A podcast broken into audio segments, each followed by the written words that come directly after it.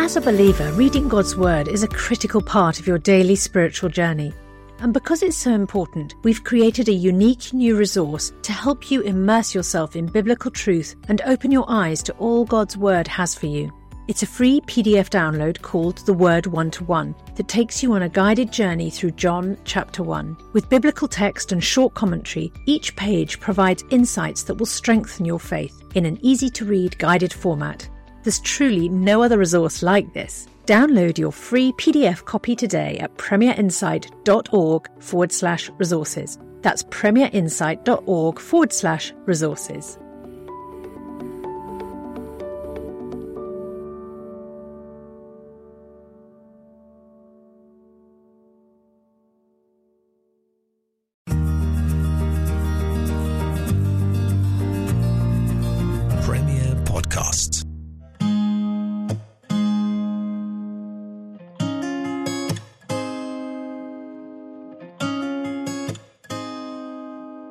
Ask NT Wright Anything podcast.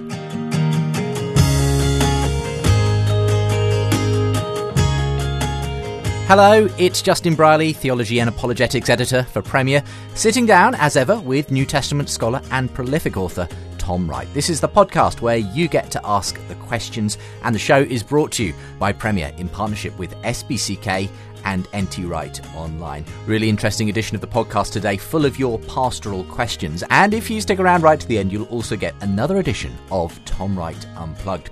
Good news, we're running another book giveaway. Three signed copies of Tom's best selling book, Paul, a Biography could be yours. Plus, I'm also going to chuck in a copy of my own book, Unbelievable Why, after 10 years of talking with atheists, I'm still a Christian. But to enter that, to get both those books, Tom's book, my book, uh, you just need to be signed up to our newsletter by the end of July. Then we'll select the three winners. So simply get yourself subscribed now to be entered for that prize draw of Paul, a biography, and my book, Unbelievable Why, after 10 years of talking with atheists, I'm still a Christian do that at our website, askntwright.com.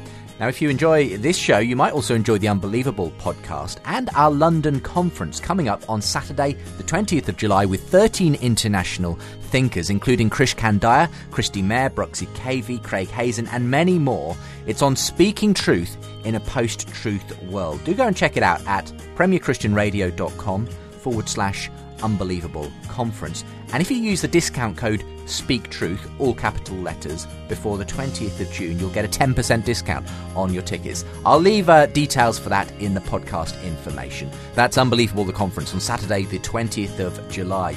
Well, time now to turn to your questions. But as ever, if you'd like more episodes, updates, bonus video content, and of course to enter that prize draw for signed books, do get registered at askntwright.com.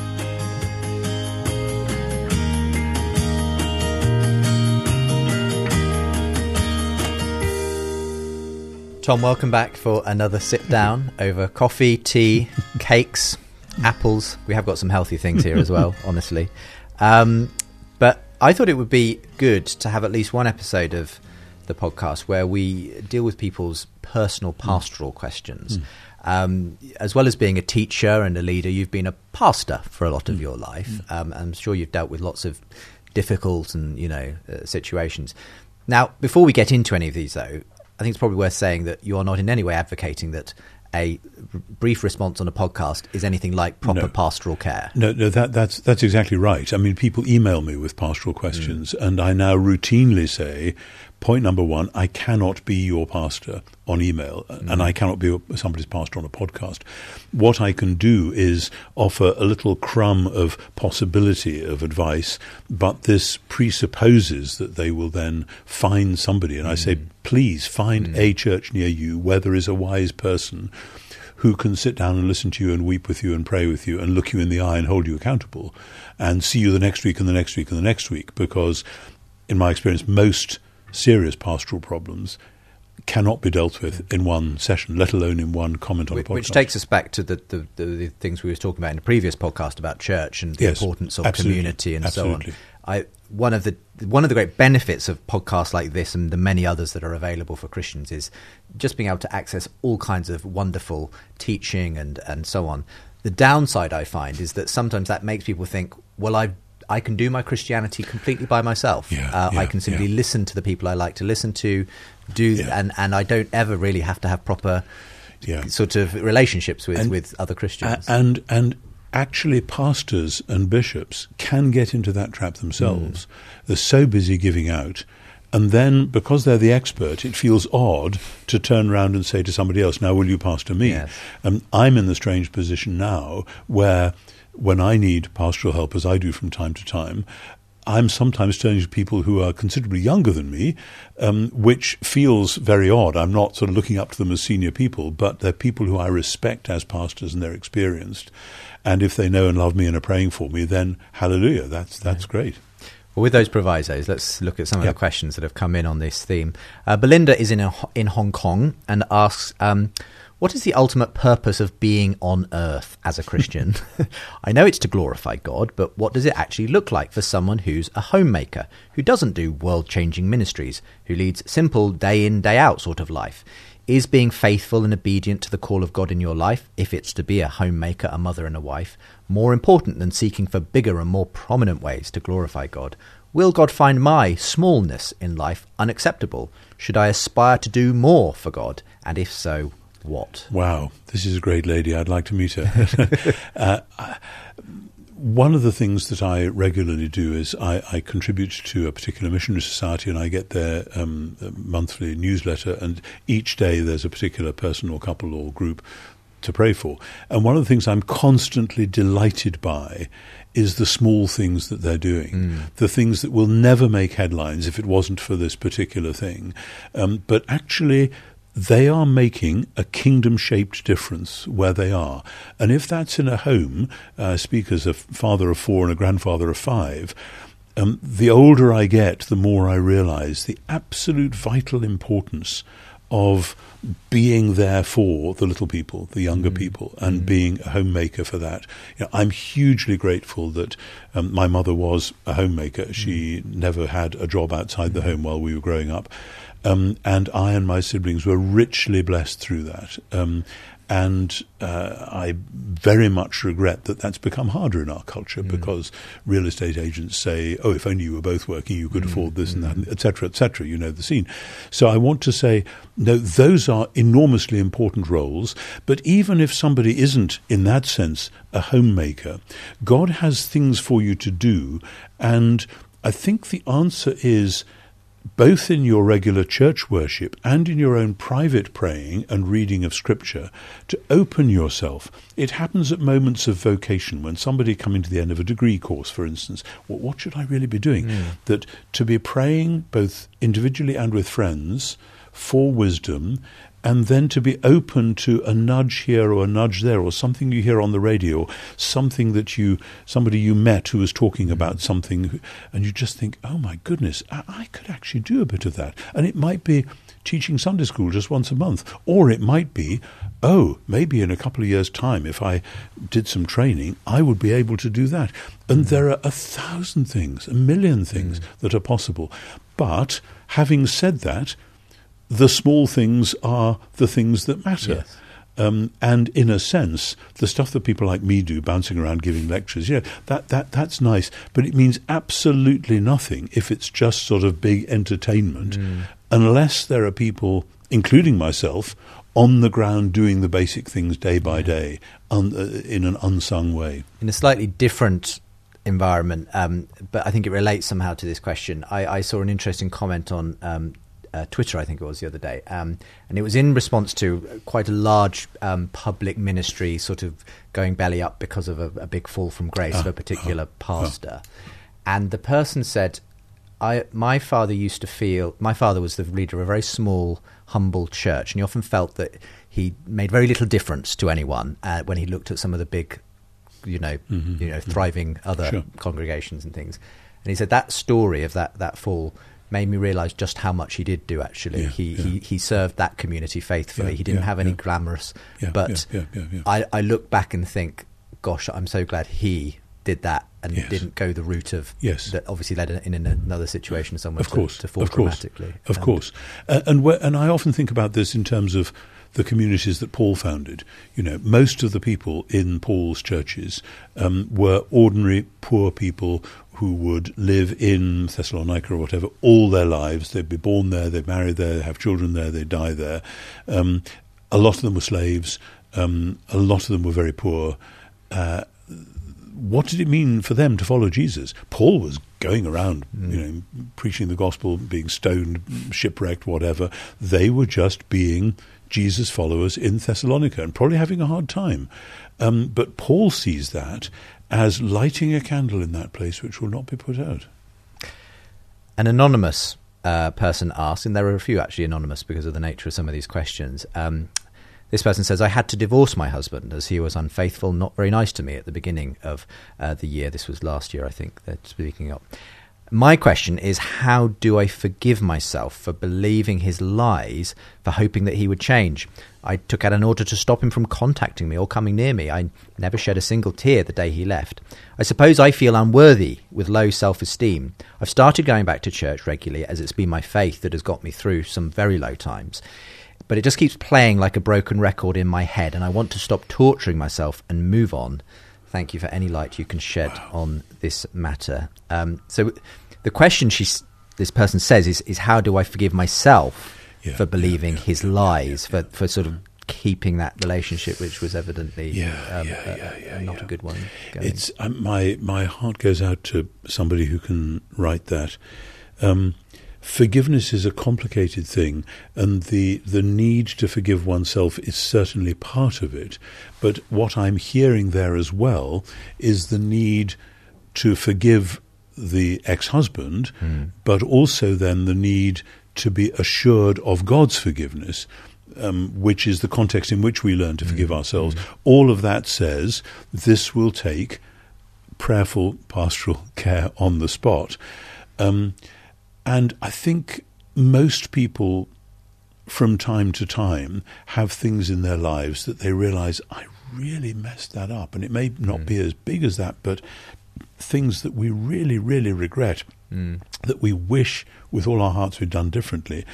And learning that that's okay and that God is the God of fresh starts which doesn't mean so who cares what we do because mm, you know by the next morning it can all be all right. That's certainly not the case. There are lots of things we can do which have lasting, damaging, horrible effects. However, learning that nevertheless, one of the great biblical words, but God, nevertheless, um, uh, and then.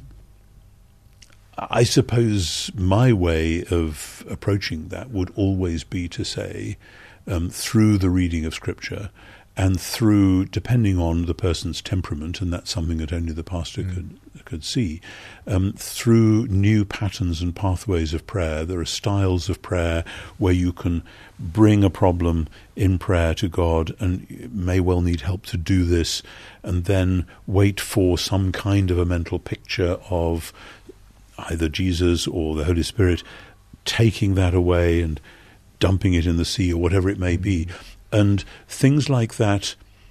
It does take time, it do, and it can be quite hard work in prayer, mm, mm. but it really can make a huge difference. And trying to do that by yourself is very difficult, mm. if not impossible, because the self that is trying to do it is the mm. self that is having difficulty forgiving itself, etc., etc. But I would say, in terms of scripture, um, read the Gospels and do the Ignatian thing of imagining yourself a character in this scene.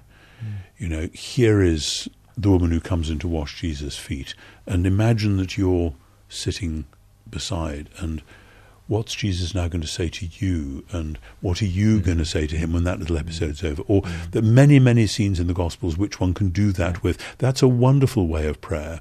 And I would always say to anybody like this, please read five Psalms a day. Just read the next five and the next five and the next five. Because again and again it'll astonish you the things that the psalmist is expressing, which are exactly what you're going through. Yes, um, the, the, the, frustration, the anger, the absolutely bitterness. Absolutely, it, and, it's and a the, very human hey, thing. Hey, God, what's going on? What, yeah. what's, what's, this all yeah. about? And and I mean, many times, even now, I've prayed the psalms all my life, and I sometimes find myself thinking, I'm sure that wasn't there last time. you know, it just jumps off the page at you. So there are disciplines of of wise spirituality, but this does almost certainly need a spiritual director to come alongside.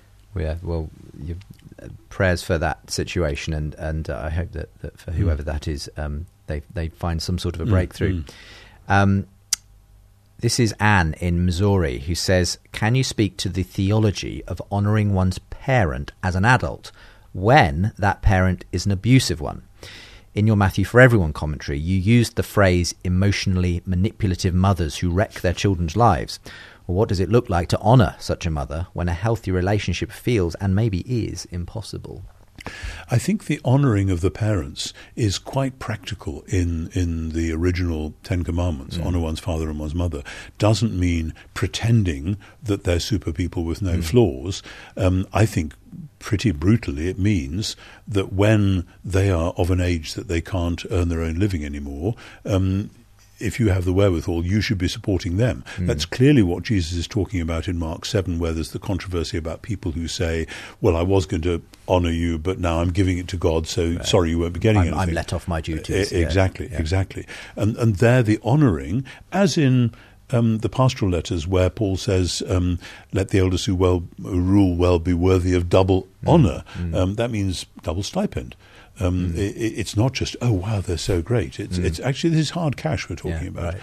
Um, so I think um, even the abusive parent is still your parent, Mm. and if you have the wherewithal to support them, to do things for them, I happen to know somebody at the moment who um, is still supporting their parents, even though the parents do not seem very nice people. Right. I happily don't know them, but I hear the stories. Mm. Um, but this person will turn up and help them and do things for them um, because they're their parents. Yeah. And uh, so I, I think it's this is this is cognate with other questions we've discussed about the, the sheer outward physicality of it.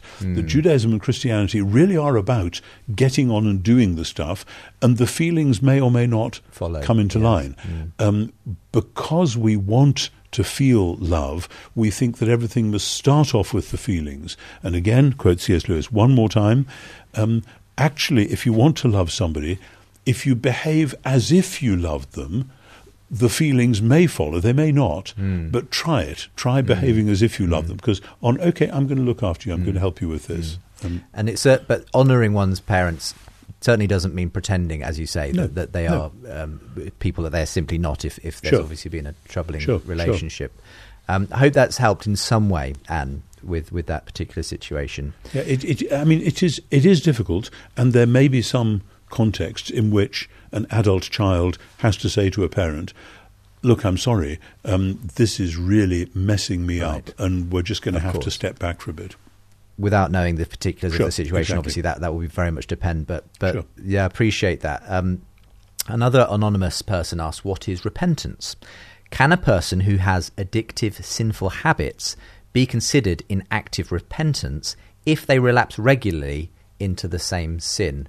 This is sometimes, uh, to use the terminology, sometimes called a besetting sin, isn't Yeah, it? You know, yeah, the idea yeah. of something that's very hard to Sure, shake. sure. We may constantly sort of come back to God and say sorry, but then Sure. the next day maybe we're doing it again. Are they really repenting if they're simply Yeah. going back again and again? Yeah.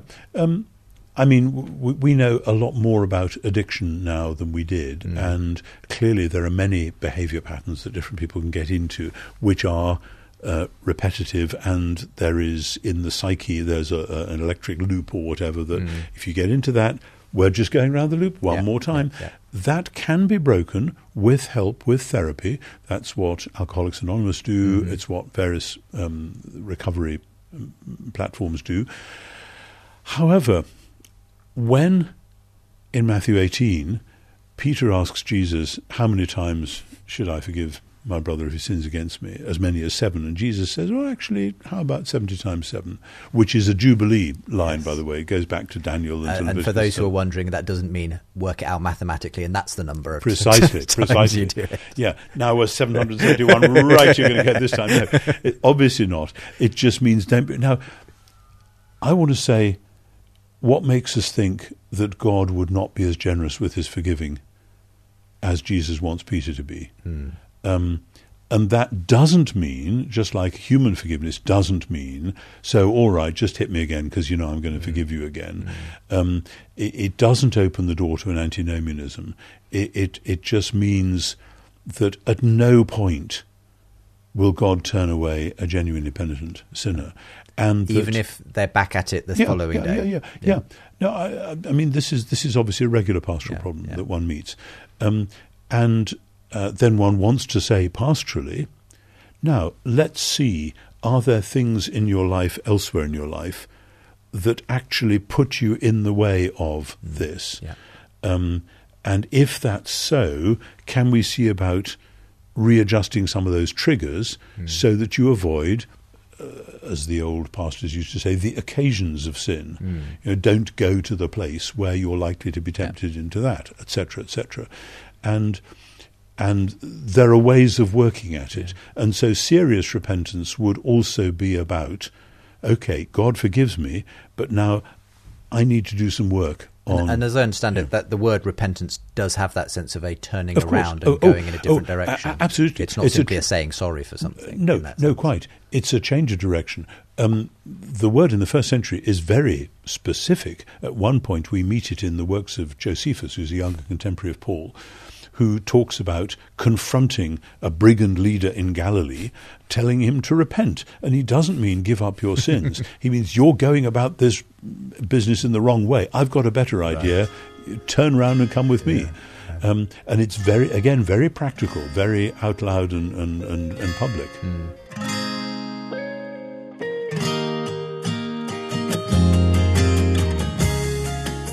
The Ask NT Wright Anything podcast is brought to you by Premier in partnership with SPCK and NT Wright Online.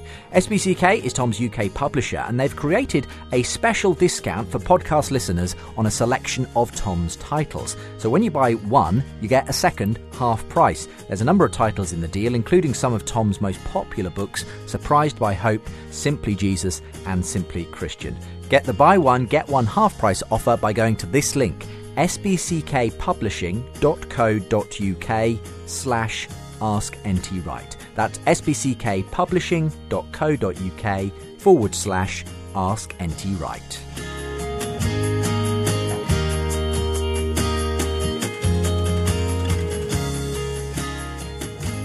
I've been saving this one up. Um, generally, we encourage short questions. That's always helpful for the purposes of the podcast and the time we've got together.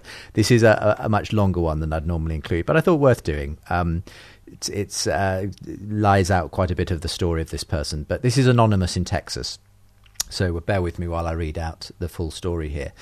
And they say, I don't know how to ask my question in a sentence or two. Please don't toss this message in the bin because of its length.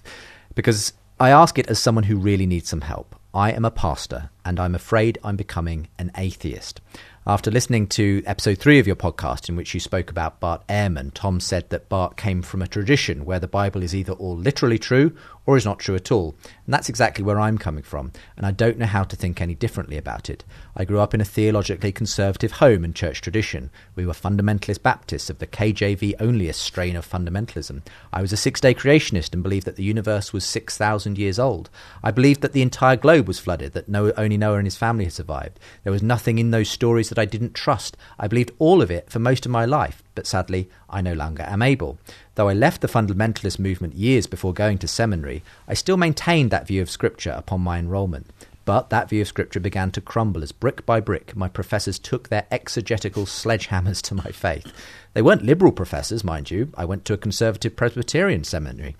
But when I lost that literal interpretation of Genesis, I lost my trust for the rest of Scripture as well.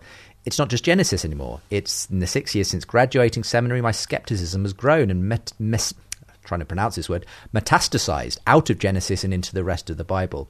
I will skip some of the rest in in terms of mm-hmm. he, he mm-hmm. talks about some of the various issues he's got with not being able to trust whether if you know if Adam and Noah weren't mm-hmm. actual people in real history. What about people like Paul and Jesus who dep- talk about them as though they were? And you, he goes on to say, for a while I thought I could afford to lose the Old Testament as long as I had Jesus and his resurrection, but now I've had these unwelcome thoughts that perhaps the entire Jesus story was also made up out of whole cloth by some Jewish men who needed to make sense of their Judaism after the temple was destroyed. Did they simply mine the Old Testament for prophecies about a Messiah figure and figure out how to make him also become the new and enduring temple? I don't know. Maybe Richard Carrier is right. And for those who don't know, Richard Carrier is a prominent mythicist. Um, anyway, Let's keep going. I don't know how to unsee what I've seen, Justin. I don't know what inspiration, infallibility, and inerrancy even mean anymore. I'm such a miserable mess. I promise you, there's been no shortage of tears over the past number of months over this. I do not want it. I wish I could just unsee it all and go back to my naivety. So, finally, with that context, here are my questions. One, he wants to know about um, if we say that Adam and Eve were mythical figures in an allegory about Israel, um, how can we, um, mm. how do we treat those who treated them as actual people in the New Testament authors and so on? And secondly, how can I integrate a new hermeneutical approach to the Bible that allows me to harmonize these incongruities without feeling like I'm just deluding myself? And they end this way. In other words, I want to read the Bible once again without experiencing the cognitive dissonance that I currently experience. I've lost the ability to read the Bible devotionally for myself and the ability to teach the Bible passionately to the church that I serve. How do I get back to that place I once was? Thank you, Justin and Tom, for hearing me out. Wow. Yeah. Again, my heart goes out to anyone in that situation. The good news must be that there have been many, many people who've made this journey, and there is a well trodden path into a, a healthy, whole, uh, whole Bible reading um, which can leave behind those agonized ex fundamentalist worries. Now, I'm not from a fundamentalist tradition. At the same time, uh, I grew up in quite what would now be seen as a relatively conservative church, but we didn't think of it like that. Mm. We just sort of read the Bible and got on with it. Um, but so many of the things which this correspondent has raised, as the starting points at least, are the classic things that American fundamentalists have worried about. And I, I fear that that's uh, a culturally specific thing. And I would want to try to help ease him out of that and into the larger world where the church, whether it's Eastern Orthodox or Catholic or Anglican or whatever, has always read the whole scripture without needing to worry about odd doctrinal words beginning with the letters IN, infallible, inerrant, whatever just put those to one side. Those are modern rationalist um, doctrines about designed to protect Scripture um, from um, modern rationalist skepticism. But th- both the skepticism and the protectiveness are 18th century um, rationalist things which have come through, particularly, say, in American culture. And I want to say there might be something to be said for trying other spiritual disciplines at the moment other than just reading the Bible, mm. and maybe going to a quite different church and saying to the priest, um, Please, can you just help me to pray quietly over the next three months? Mm. Please, will you teach me how you would mm. expect me to pray? And in some cases, that might be forms of silent prayer. In some cases, it might be simply uh, repeating something like the Jesus prayer, Lord Jesus Christ, Son of the living God, have mercy on me, a sinner, with the rhythm of one's breathing. In other words, if Scripture seems to be so toxic, there might be other ways to sneak round the back. Mm. But then, reasonably soon, I would hope, what I would say is try reading the Bible quite differently. Try once a day reading the whole of Isaiah 40 to 55 for maybe three weeks, once a day for three weeks mm. or six weeks. Start with Isaiah 40, just go straight through until you're almost bored and familiar mm-hmm. with it. Or try that with the letter to the Romans. I once had a friend who was mm. severely depressed, and his pastor said, Read Romans every day for a month. And he said, You mean a chapter a day? He said, No, the whole thing, every day. Come home from work, sit down, just read Romans. He said, Did it change his life? Right. Most of us don't read the Bible in large chunks like that. Mm. But the Bible was not written to be read in little bits. Mm. So allow some of the great texts, perhaps John's Gospel as well, to wash over you like. Uh, R.S. Thomas has a lovely line about overflowing with God as a as a chalice would with the sea. Sense of the wave upon wave of Scripture which can come over you so that you're not taking in the details and mm. did Noah exist, etc., etc. Just just forget all that stuff and just let it come over you and, mm. and drown you, mm. um, and and see what happens. You know, there is there is no uh, automatic way. But I think the other thing is. I bet in the same town where this poor man is, um, there will be some churches, maybe different traditions, with some wise pastors, mm. and that that's what this person needs because I suspect and that possibly someone who's trod a similar sort of path could well be come out the could, other and side. come come out the other side. That's yeah. the thing. Um, and it, it, it, grieves me because actually I have seen so many people who've started in that King James Version fundamentalist Baptist tradition who have then gone to college, realized actually I need to grow up a bit, but haven't lost their faith mm. and have matured into um, I mean, actually, some of our brightest students that we've had in St Andrews recently, one of the reasons they're so good is that they learnt Greek and Hebrew at an early age because they believed very firmly that that's what yeah. they should do. And so now, in their 20s, my goodness, they're firing on all mm. cylinders. Um, uh, so what, what, yeah. and the thing that, uh, on a personal reflection, that, that just reminded me of is so many stories I've come across through the other show I, I host, yeah, Unbelievable, yeah, where we engage with skeptics and often ex Christians, former Christians, where people people have gone through a sort of deconstruction phase, right? right. And some people do reconstruct, and they go through that process. Yep, and, yep. and, and in a sense, my my my advice always to someone who's in that process or trying to figure it out is don't expect to come back to the same feelings no, that no, you had before. No, you can get back, but it might yep. feel different, yep, and, it, and you're going to have there's going to be a different way, shape yes, that that faith yes, takes. Yes, but but that can be a very positive thing right, in the, in right. the long run. And my, my, again, I mentioned my late lamented friend Marcus Borg, who um, grew up in quite a conservative Lutheran home in North America and um, went right away from the faith in his, I think, early 20s. Um, and then was kind of lost and didn't quite know what was mm. going on. And then gradually, gradually, gradually came back. Um, and it wasn't the same as it had been before. Mm. And indeed, to his dying day, he didn't want to go anywhere near right. the conservative beliefs right. that he'd grown up in. He felt that to be a sort mm. of a mm. little, mm. like a coffin to climb back right. into. He didn't want to do that. However, there were quite new things which were very positive. and mm. Marcus was a deeply praying man. I think he was muddled in some ways, and he would have said the same about me, bless him, but, but a, a, a, prayerful lover of Jesus. Um, and yeah, it's so so that that journey is certainly possible and actual and does happen to people. Whether somebody in that position ought to go on being in ministry while that's going on, that's really difficult because there's a sense of, am I being a hypocrite to stand up mm. on a mm. Sunday morning and preach a sermon that these people expect? And that's really difficult if it's somebody's yeah. profession, mm. and I mm. fully appreciate mm. that that's when wise elders in a denomination might be approached to say, I'm having a real struggle at the moment. Perhaps I need three months off or whatever. Could you support that? And wise elders would say, yes, we, we can, mm. we can help you mm. with that. Um, but finding pastoral help, because the other question, which obviously isn't there, is what else is going on in this person's life? Sure. Um, but that's something which we can't yes, ask, no. but needs to be asked. I, I hope that uh, whoever you are, um, that that you are able to find some wise counsel apart from Tom, who, as we've said at the outset of the program, uh, is is not able to pass to people via podcast. That's not his job. But Quite. I hope that some of what he said has been helpful or might point you in the right direction. Well, um, we'll leave some of those other questions we had because time is, is already out. Perhaps we'll do another session uh, of a similar nature in the future, Tom. But uh, for the moment, thank you so much you. um, for, for dispensing some wisdom. And um, and yes, if you have a question for Tom, uh, we're looking for further questions for the podcast. This is a good time to write in with yours. Uh, you can do that as usual from the website askntwright.com.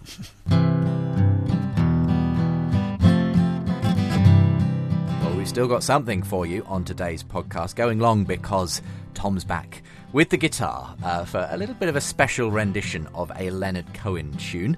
Next time, another important subject that we'll be tackling prayer. We'll be hearing your questions on that and what Tom has to say in response. Look out for that in your podcast feed. And again, don't forget to book in now for this year's Unbelievable UK conference, premierchristianradio.com forward slash unbelievable conference. And use the promo code Speak Truth all one word, capital letters, before the 20th of June to get a 10% discount on your booking. Details for all of the things I mentioned on the podcast in the podcast information. As ever, you can get more from it by subscribing to our newsletter, bonus video content, exclusive updates, access to the book giveaway, and a chance to ask questions yourself. Just get yourself subscribed over at askntwright.com. uh, we're probably going to exhaust your repertoire soon enough, Tom, with all these uh, songs you kindly bring to well, the podcast. but that that wouldn't be difficult because I, I've played so little in the last decades that, that um, I'd have to go back and look at notebooks and old old texts and so on. But still, well, um, we're going to hear one um, which is very well known because it sort of had a renaissance in the last decade or so. Um, Hallelujah. yeah. Leonard Cohen. Um, Leonard Cohen, again, one of those sort of poet uh, musicians uh, of the 60s, um, only relatively recently passed away, obviously. Um, again, one of the, your sort of folk heroes when you Yes, sort of. I don't think I knew Cohen's stuff until we moved to Montreal in um, in 1981, and I think I'd known Suzanne and one or two others of his famous ones before then, but hadn't really associated who he was. And then getting to know Montreal and realizing the Jewish community in Montreal, which is very big. Um, I think there's one suburb of Montreal which has the highest concentration of Jewish people outside Tel Aviv anywhere in the world. And Cohen was very much from that sort of post war generation of people, very much in the shadow of the Holocaust, and then being Montreal Jewish, which was a kind of conflicted identity anyway, with the big Catholic um, presence and so on. And Cohen is very conscious both of the Jewish tradition and of the Christian tradition. And, and um, in that song Suzanne, which I've never actually played, but um, he has that amazing line. And Jesus was a sailor when he walked upon the water, and he spent a long time watching from his lonely wooden tower that's on the cross. And when he knew for certain only drowning men could see him, he said, All men will be sailors then until the sea shall free them. And then he has this line he was forsaken, almost human. He sank beneath your wisdom like a stone. Uh, oh my mm. goodness, extraordinary picture. Mm. That, that he's kind of, he sees that Jesus is representing something, being something, mm. and can't quite get to what it is. And I, I sense some of that in this Hallelujah as well, that, that, that the line which I mean, Cohen must have known that his own name means priest, and it's very much straight out of the Jewish tradition. And even though it all went wrong, I'll stand before the Lord in song with nothing on my lips but hallelujah. Hmm. That is a deeply Old Testament psalmic thing Yes. to say. It's all gone horribly wrong, and we just present it before God and say hallelujah. And you know there is there is the gritty wisdom of old age, and as hmm. I'm approaching old age, I think, yeah, good guy, he got it. Well, let's hear it. The Modern Psalm. There was a secret chord that David played and it pleased the Lord, but you don't really care for music, do you? It goes like this the fourth, the fifth, the minor fall and the major lift, the baffled king composing hallelujah.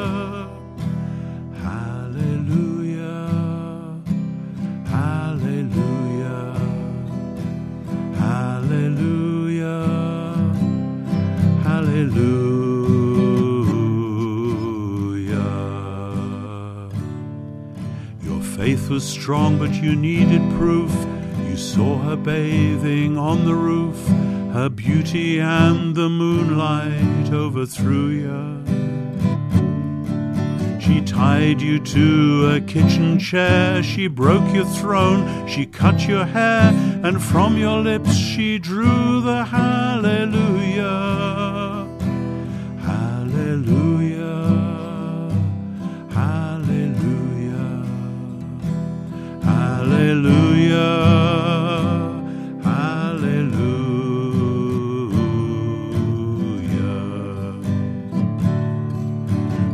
Baby, I've been here before. I know this room and I've walked this floor. I used to live alone before I knew you. I've seen your flag on the marble arch, but love is not a victory march. It's a cold and it's a broken hallelujah.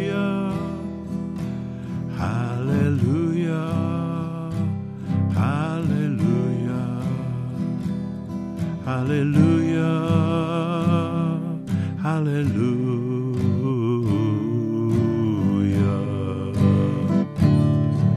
You say I took the name in vain, but I don't even know the name. And if I did, well, really, what's it to you? There's a blaze of light in every word. It doesn't matter what you heard. It's a holy and it's a broken hallelujah. Hallelujah. Hallelujah. Hallelujah. Hallelujah.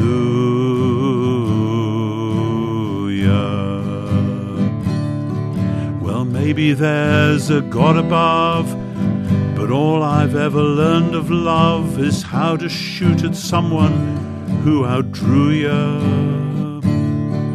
It's not a cry that you hear at night. It's not someone who has seen the light. It's a cold and it's a broken hallelujah.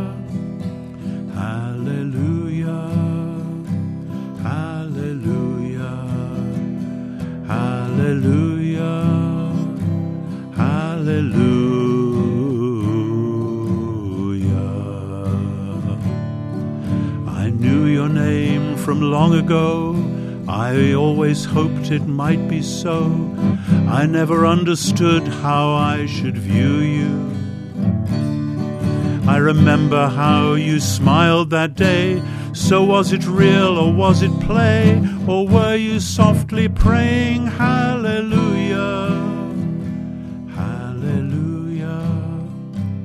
Hallelujah. Hallelujah.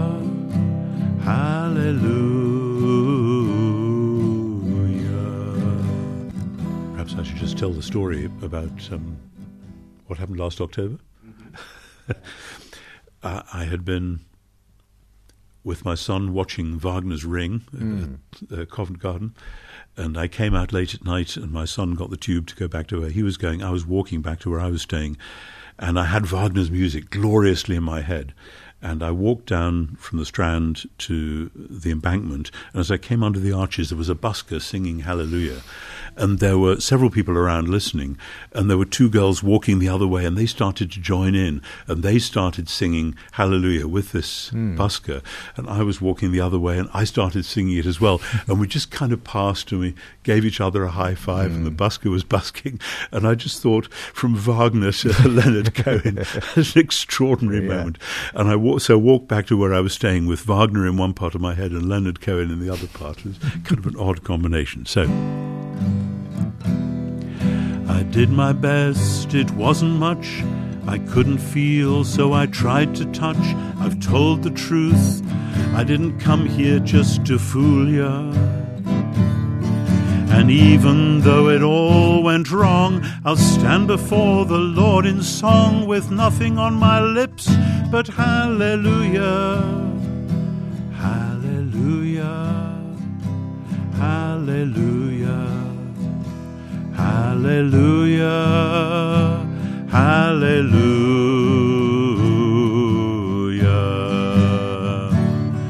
And even though it all went wrong, I'll stand before the Lord in song with nothing on my lips but hallelujah.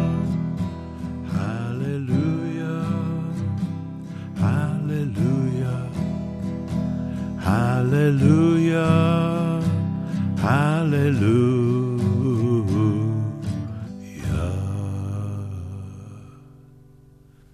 You've been listening to the Ask NT Wright Anything podcast. Let other people know about this show by rating and reviewing it in your podcast provider. For more podcasts from Premier, visit premier.org.uk slash podcasts.